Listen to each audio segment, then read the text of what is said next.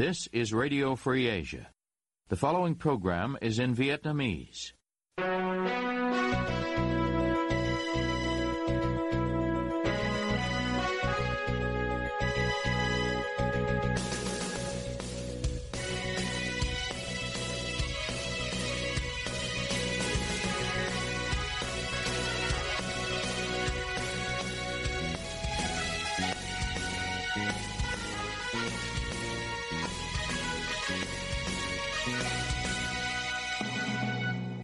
Đây là đài Á Châu Tự Do, phát đi từ thủ đô Washington, D.C., Hoa Kỳ. Toàn ban cùng Nguyên Lam xin kính chào quý thính giả.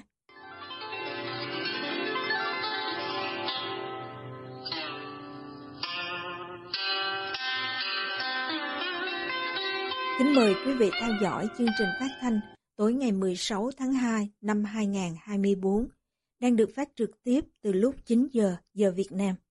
Mở đầu cho chương trình phát thanh hôm nay, mời quý vị đến với bản tin chi tiết.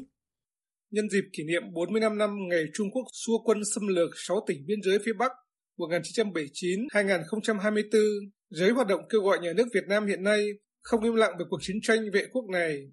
Vào ngày 14 tháng 2, ba ngày trước ngày nổ ra cuộc chiến kéo dài hơn một thập niên, 6 tổ chức xã hội dân sự độc lập và hơn 20 nhân sĩ trí thức đã công bố tuyên bố 45 năm cuộc chiến tranh tự vệ chống xâm lược Trung Quốc 17 tháng 2 năm 1979. Các tổ chức ký tên là Lập Quyền Dân, Diễn đàn Xã hội Dân sự, Câu lạc bộ Nguyễn Trọng Vĩnh, Câu lạc bộ Phan Tây Hồ, Câu lạc bộ Ly Hô Đằng và Ủy ban DT, CT, CD, Liên Châu. Tuyên bố nhắc lại sự việc Trung Quốc đưa 60 vạn quân cùng nhiều trang thiết bị hiện đại để tấn công Việt Nam trong thời gian gần 2 tháng và rút quân về nhưng vẫn bắn phá biên giới phía Bắc đến tận những năm cuối của thập niên 1980. Tuyên bố cũng nhắc lại việc Trung Quốc xâm lược Gạc Ma ở Trường Sa năm 1988, cũng như thường xuyên gây hấn trong vùng đặc quyền kinh tế của Việt Nam ở Biển Đông trong nhiều năm gần đây. Lịch sử 4.000 năm của Việt Nam đã được các thế hệ cha ông luôn luôn răn dạy con cháu. Trung Quốc không bao giờ từ bỏ âm mưu thôn tính Việt Nam, biến nước ta thành nô lệ, Cuộc xâm lược ngày 17 tháng 2 năm 1979 là cuộc xâm lược thứ 18 của Trung Quốc với Việt Nam, tuyên bố nói. Tuyên bố khẳng định Việt Nam và Trung Quốc là hai quốc gia cộng sản. Tuy nhiên, bằng việc xâm lược và đe dọa Việt Nam một cách liên tục trong nhiều năm qua, tinh thần quốc tế vô sản chỉ là tuyên truyền, xảo trá, lờ bịp. Ông Lê Thân, chủ nhiệm câu lạc bộ Lê Hữu Đằng, nói với Đài Á Châu Tự Do trong ngày 16 tháng 2 giữa Việt Nam Trung Quốc không hề có vấn đề cùng chung vận mệnh cũng không phải là đồng chí cũng không phải cùng ý thức hệ của gì cả cho nên ở Trung Quốc khi nó còn đập Việt Nam thì nó cứ đánh thôi chứ nó không có cái chuyện đồng chí đâu bây giờ á nó chưa làm được thì nó hòa quản như thế thì ru ngủ bằng những cái kiểu cùng chung vận mệnh để nhằm kéo Việt Nam đi xa những nước dân chủ tự do tiến bộ khi quân Trung Quốc tràn qua biên giới Phía Việt Nam sau một thời gian bị động đã chống trả quyết liệt. Quân đội Việt Nam khi đó tập trung ở Campuchia và phía Nam đã được điều động tới biên giới phía Bắc, bảo vệ thành công lãnh thổ và đẩy quân Trung Quốc về nước. Sau 27 ngày, quân Trung Quốc đã tổn thất nặng nề. Một số nguồn tin cho biết Trung Quốc đã mất 28.000 quân và 280 xe tăng. Phía Việt Nam cũng chịu thiệt hại nặng nề. Sáu tỉnh biên giới giáp Trung Quốc bị tàn phá hoàn toàn, hàng chục nghìn bộ đội và dân thường bị sát hại. Cuộc chiến chưa dừng ở đó. Năm 1984, Trung Quốc còn chiếm cao điểm 1059 mà phía Bắc Kinh gọi là Lão Sơn ở Hà Giang. Hai bên thực sự chấm dứt chiến tranh trên bộ ở biên giới hai nước vào những năm cuối của thập niên 1980 sau khi phe Cộng sản ở Đông Âu sụp đổ. Sau khi Trung Quốc đánh Việt Nam, nhà nước Việt Nam khi đó gọi Trung Quốc là kẻ thù số một. Tuy nhiên, sau hội nghị Thành Đô năm 1990, truyền thông nhà nước Việt Nam rất ít khi nhắc đến cuộc xâm lược của Trung Quốc năm 1979 Trung ương và nhiều địa phương thường kỷ niệm rầm rộ các sự kiện xảy ra trong cuộc chiến chống Pháp và chống Mỹ, cho dù Việt Nam đã thiết lập quan hệ ngoại giao đối tác chiến lược với Pháp và đối tác chiến lược toàn diện với Hoa Kỳ.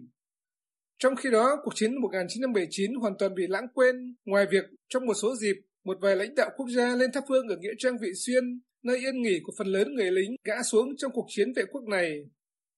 Nhà nước Việt Nam có nhiều danh hiệu phong tặng cho quân nhân, cán bộ và người dân đóng góp sức người sức của trong cuộc chiến chống Pháp và chống Mỹ. Tuy nhiên, cho đến nay, những người đã ngã xuống trong cuộc chiến chống Trung Quốc dường như bị lãng quên. Thậm chí, cuộc chiến tranh này cũng chỉ được nhắc qua loa trong sách giáo khoa lịch sử. Một trí thức làm việc trong lĩnh vực xuất bản giáo dục cho Đài Á Châu tự do biết, Chỉ có sách lịch sử lớp 9 có nhắc đến cuộc xâm lược của Trung Quốc năm 1979 và chỉ vẹn vẹn có 9 dòng. Một người đàn ông ở Vĩnh Long vừa bị công an tỉnh này bắt giữ vì đã xé và đốt quốc kỳ vào dịp Tết. Truyền thông nhà nước hôm 16 tháng 2 dẫn nguồn tin từ cơ quan cảnh sát điều tra công an thành phố Vĩnh Long cho biết người đàn ông bị tạm giữ hình sự có tên Nguyễn Hoàng Hưng, 40 tuổi. Ông Hưng bị tạm giữ để điều tra về hành vi xúc phạm quốc kỳ nước Cộng hòa xã hội chủ nghĩa Việt Nam. Bộ luật hình sự của Việt Nam quy định người nào cố ý xúc phạm quốc kỳ, quốc huy, quốc ca thì bị phạt cảnh cáo, cải tạo không giam giữ đến 3 năm hoặc phạt tù từ 6 tháng đến 3 năm. Hôm 17 tháng 1 vừa qua, một người vô cư nhặt ve chai ở tỉnh Bà Rịa, Vũng Tàu đã bị khởi tố và bị bắt tạm giam với cáo buộc xúc phạm quốc kỳ. Ông này bị cáo buộc đã bẻ gãy cán cờ đỏ sao vàng trước cửa nhà dân, rồi đem lá cờ và cán cờ làm củi để nấu ăn. Năm 2021, nhà hoạt động nhân quyền Huỳnh Thục Vi bị kết án 33 tháng tù giam vì sử dụng sơn phun lên quốc kỳ và đang thụ án tù tại trại giam Gia Trung, tỉnh Gia Lai.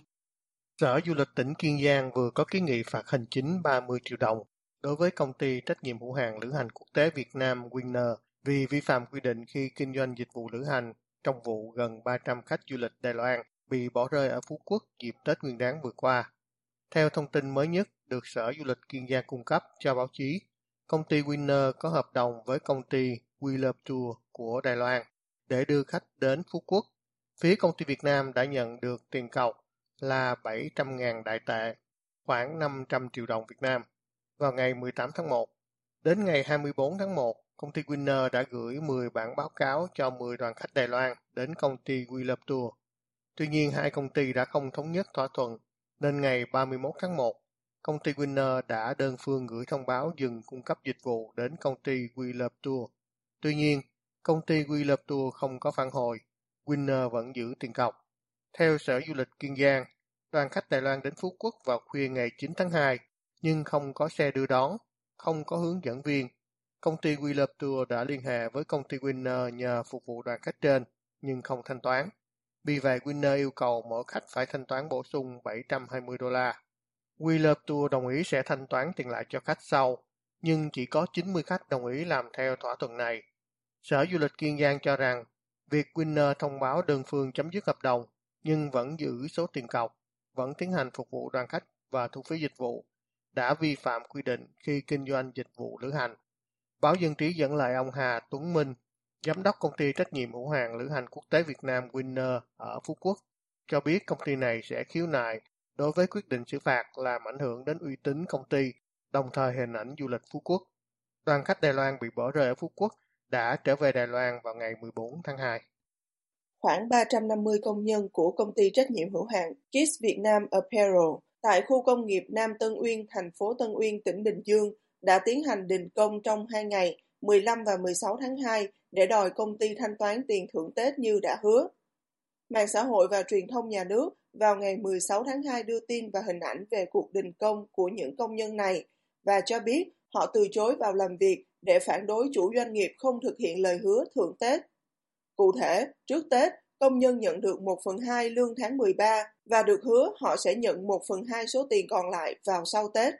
Tuy nhiên, vào ngày đầu tiên đi làm là 15 tháng 2, công ty thông báo tiền lương tháng 13 lần 2 sẽ được chi trả cùng với lương tháng 2 năm 2024 vào ngày 10 tháng 3 năm 2024 và công ty sẽ không trả phần tiền này cho những người không đi làm đầy đủ, đi trễ, về sớm, nghỉ việc, vi phạm từ ngày 15 tháng 2 năm 2024 đến hết 10 tháng 3 năm 2024. Theo báo Công Thương, sau thông báo này, vào chiều cùng ngày, khoảng 350 trên 500 công nhân đã đình công yêu cầu công ty thực hiện lời hứa. Báo Người Lao động cho biết công an đã được huy động để đảm bảo an ninh trật tự. Đến chiều tối ngày 15 tháng 2, công nhân vẫn không chịu quay lại làm việc, họ vẫn tiếp tục đình công vào ngày 16 tháng 2. Xin chào các bạn, tôi là Trường Sơn. Còn tôi là Cao Nguyên. Hôm nay chúng tôi có buổi nói chuyện đặc biệt với bà Ginny Sten, quản lý biên tập khu vực Đông Nam Á của Đài Châu Tự Do, để cùng tìm hiểu thêm về chương trình podcast sắp ra mắt của Ban Việt ngữ. Ginny, vì sao chúng ta cần phải làm cái chương trình podcast này? Quite simply, podcasts really popular. Khá đơn giản, podcast rất phổ biến. Chúng phổ biến với khán giả trẻ. Chúng tôi muốn tìm đến tất cả mọi đối tượng khán giả để họ biết đến những điều hay, để họ biết những gì đang xảy ra. Vậy thì những khán thính giả của Đài Châu Tự Do có thể kỳ vọng gì từ cái chương trình postcard này, Ginny? Tôi có thể nói chúng ta nên làm gì, nhưng hai bạn sẽ là người dẫn chương trình, nên tôi sẽ quay lại và hỏi, các bạn sẽ làm gì? Ngày nay thì rất nhiều bạn trẻ quan tâm đến những cái lĩnh vực giống như là việc làm, cơ hội tăng tiến trong công việc, làm sao để mà kiếm thêm được tiền và cũng như là các cái mối quan hệ cá nhân và tất cả các cái chủ đề khác mà các bạn trẻ quan tâm thì chúng ta đều sẽ có thể nói đến. Bạn Sơn cảm thấy gì khi dẫn chương trình podcast này? Tôi thực sự cảm thấy rất là phấn khích và bây giờ tôi đang vô cùng hào hứng để ra mắt cái số postcard đầu tiên. I mean, you're hiding your face, you're hiding what you look like. Cao Nguyên, bạn che mặt của mình. Che ngoại hình của mình, bạn có thấy vui không khi làm chương trình này? À, cũng như Sơn thì tôi rất là vui khi được dẫn dắt chương trình này cùng với anh Trường Sơn cái lý do mà tôi phải che cái gương mặt của mình đi đó là bởi vì tôi có lo ngại về lý do an toàn của bản thân. Thì um, chính phủ Việt Nam xưa nay đó vẫn thường hay sách nhiễu những cái người nhân viên của đài Á Châu Tự Do. Không chỉ là nhân viên mà tất cả những người thân của họ hiện đang sinh sống ở Việt Nam thì cũng bị quấy nhiễu. Đương nhiên, câu hỏi chúng ta cần trả lời cho mọi người là làm cách nào và khi nào có thể nghe chương trình podcast những vị khán thính giả của Đài Châu Tự Do từ trước đến nay vẫn theo dõi kênh thì đều đã quen thuộc với kênh YouTube và trang Facebook của Đài Châu Tự Do. Thế những điều đặc biệt đối với chương trình podcast này đó là đối với những quý vị khán thính giả đang sử dụng điện thoại iPhone thì có thể mở ứng dụng podcast và tìm kênh của Đài Châu Tự Do để lắng nghe. Còn những vị nào đang không sử dụng điện thoại iPhone thì cũng đừng lo lắng. Quý vị có thể tải ứng dụng nghe nhạc Spotify và cũng có thể tìm kênh của Đài Châu Tự Do trên ứng dụng đó. Khi nào các bạn có thể theo dõi số đầu tiên của chương trình podcast này?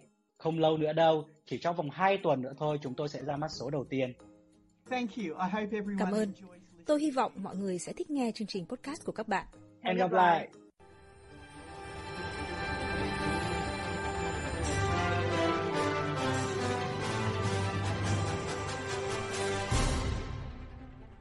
Quý thính giả đang theo dõi chương trình phát thanh của Đài Á Châu Tự Do.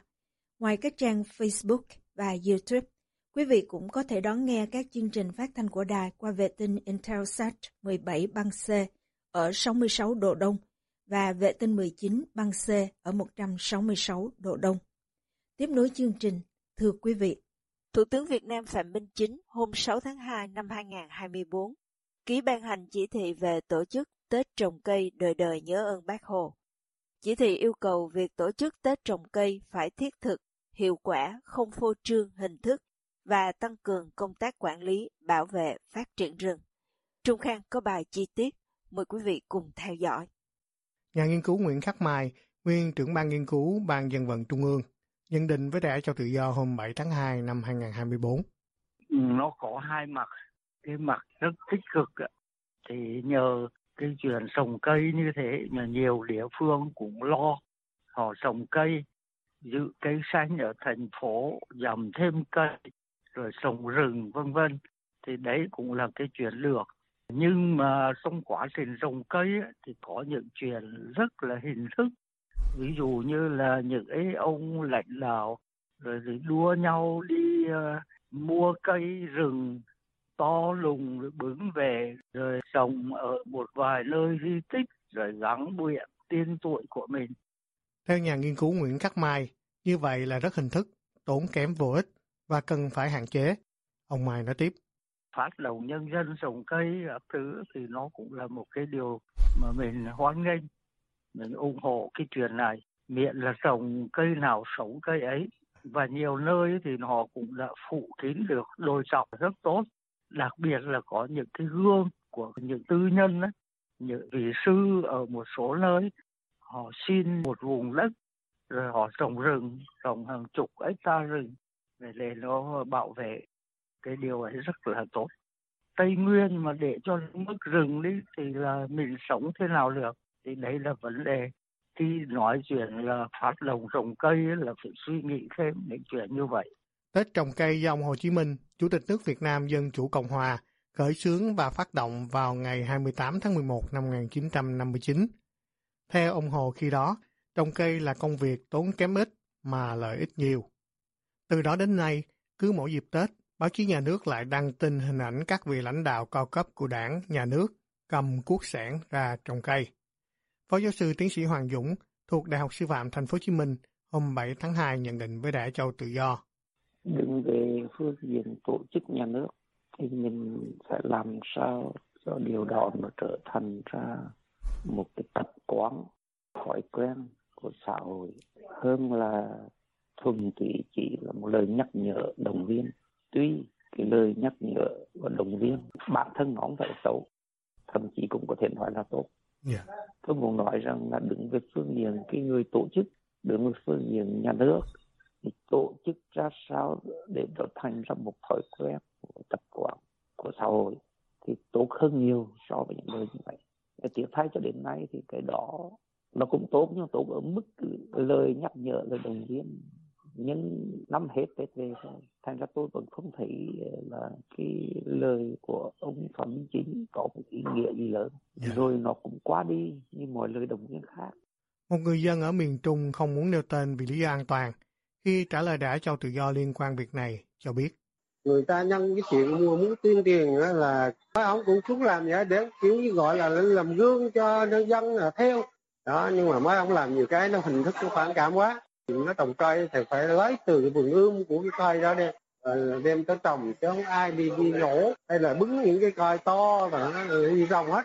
Trên mạng xã hội lâu nay việc các vị lãnh đạo tham gia trồng cây dịp Tết do Chủ tịch Hồ Chí Minh khởi xướng từng bị người dân chỉ trích cho rằng chỉ mang nặng tính hình thức. Phó giáo sư tiến sĩ Hoàng Dũng cho biết thêm nhận định của ông về thực tế trồng cây dịp Tết lâu nay. Nếu như nói thì chỉ là cảm giác hơn là số liệu, bởi vì chả ai làm số liệu cho mình cả. Cái cảm giác thì tôi vẫn thấy rằng nó nghiêng về cái gọi là phong trào, tức là lời hô hào, rồi cũng tổ chức cho đồng bào đã trồng vài cái cây rồi là báo cáo lên trên, rồi có đây có tổ chức như vậy. Yeah. Còn, còn cái cây đó nó có sống không? Trồng cái cây đó đúng ở vị trí nó cần trồng không thì chả ai nói. Cho đến nay, theo Phó Giáo sư Tiến sĩ Hoàng Dũng, chuyện trồng cây ở Việt Nam có nhiều điều đáng tiếc và đáng than phiền.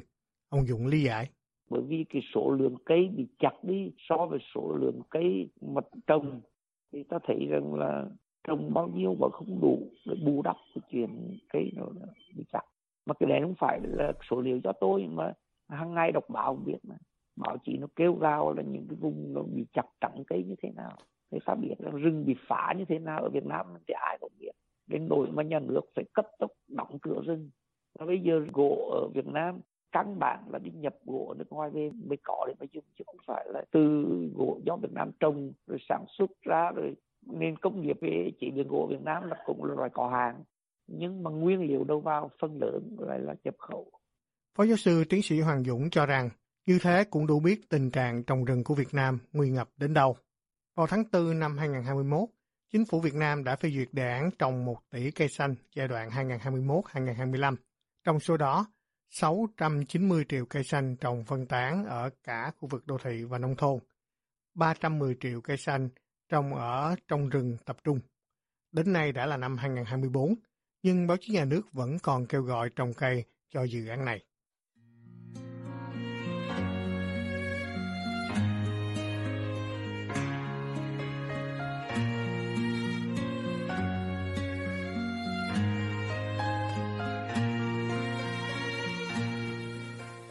Quý tín giả vừa theo dõi chương trình phát thanh tối ngày 16 tháng 2 năm 2024 của Ban Việt ngữ Đài Á Châu Tự Do. Ứng dụng tin mới RFA trên điện thoại thông minh và podcast cũng có thể giúp quý vị theo dõi các chương trình tin tức thời sự bằng video hay audio của Đài Á Châu Tự Do. Quý vị quan tâm đến chương trình, xin gửi email về địa chỉ việt việcweb.rfa.org. Toàn ban cùng Nguyên Lam cảm ơn quý vị đã đến với chương trình và hẹn gặp lại quý vị vào chương trình ngày mai. You have been listening to Radio Free Asia.